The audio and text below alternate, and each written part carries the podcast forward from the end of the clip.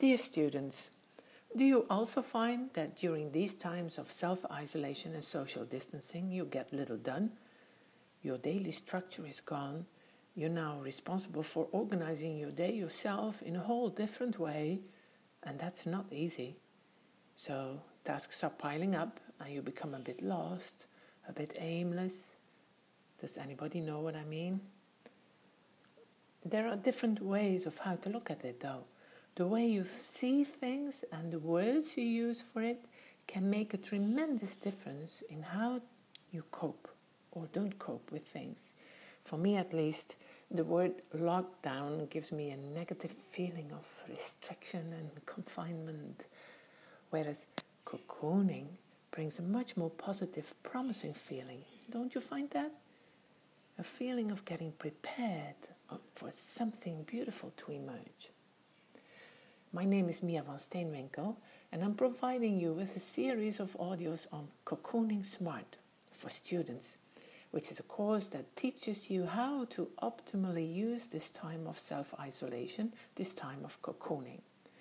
It contains suggestions and tips on how to reorganize your daily structure, how to keep on track, and how to give this time of cocooning a new purpose for you to come out strong so that when time is right, you will fly. I have read this beautiful story from Jim Kwik, from Kwik Learning, and I'd like to share this with you. Jim's story is about a boy who finds a caterpillar in his backyard. He asks his mother if he can keep it, and she tells him yes, as long as he takes good care of it. She gives him a jar which he fills with branch and lots of leaves, making it a livable habitat for the caterpillar. One day, the caterpillar climbs the branch and starts spinning a cocoon.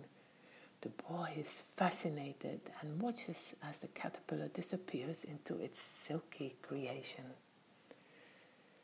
The boy checks on the cocoon every day, watching it carefully for any sign of change, and one day he sees a tiny crack.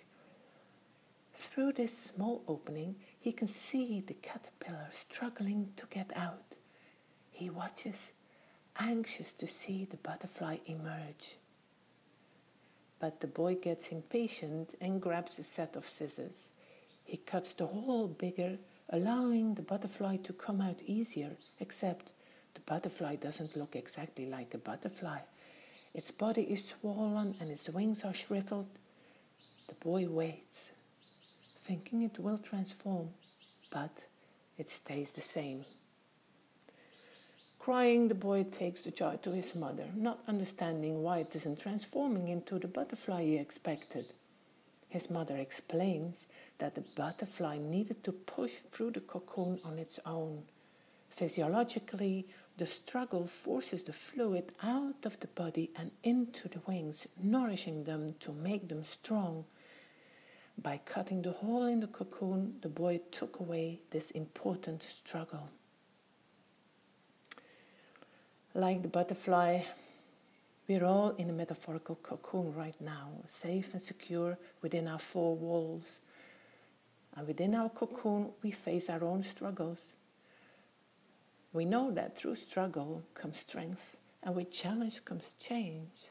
So while we're in this cocoon of our home, instead of feeding our fear, our doubts, our loneliness, we have the opportunity to develop our strengths, to make ourselves ready to fly when the time is right.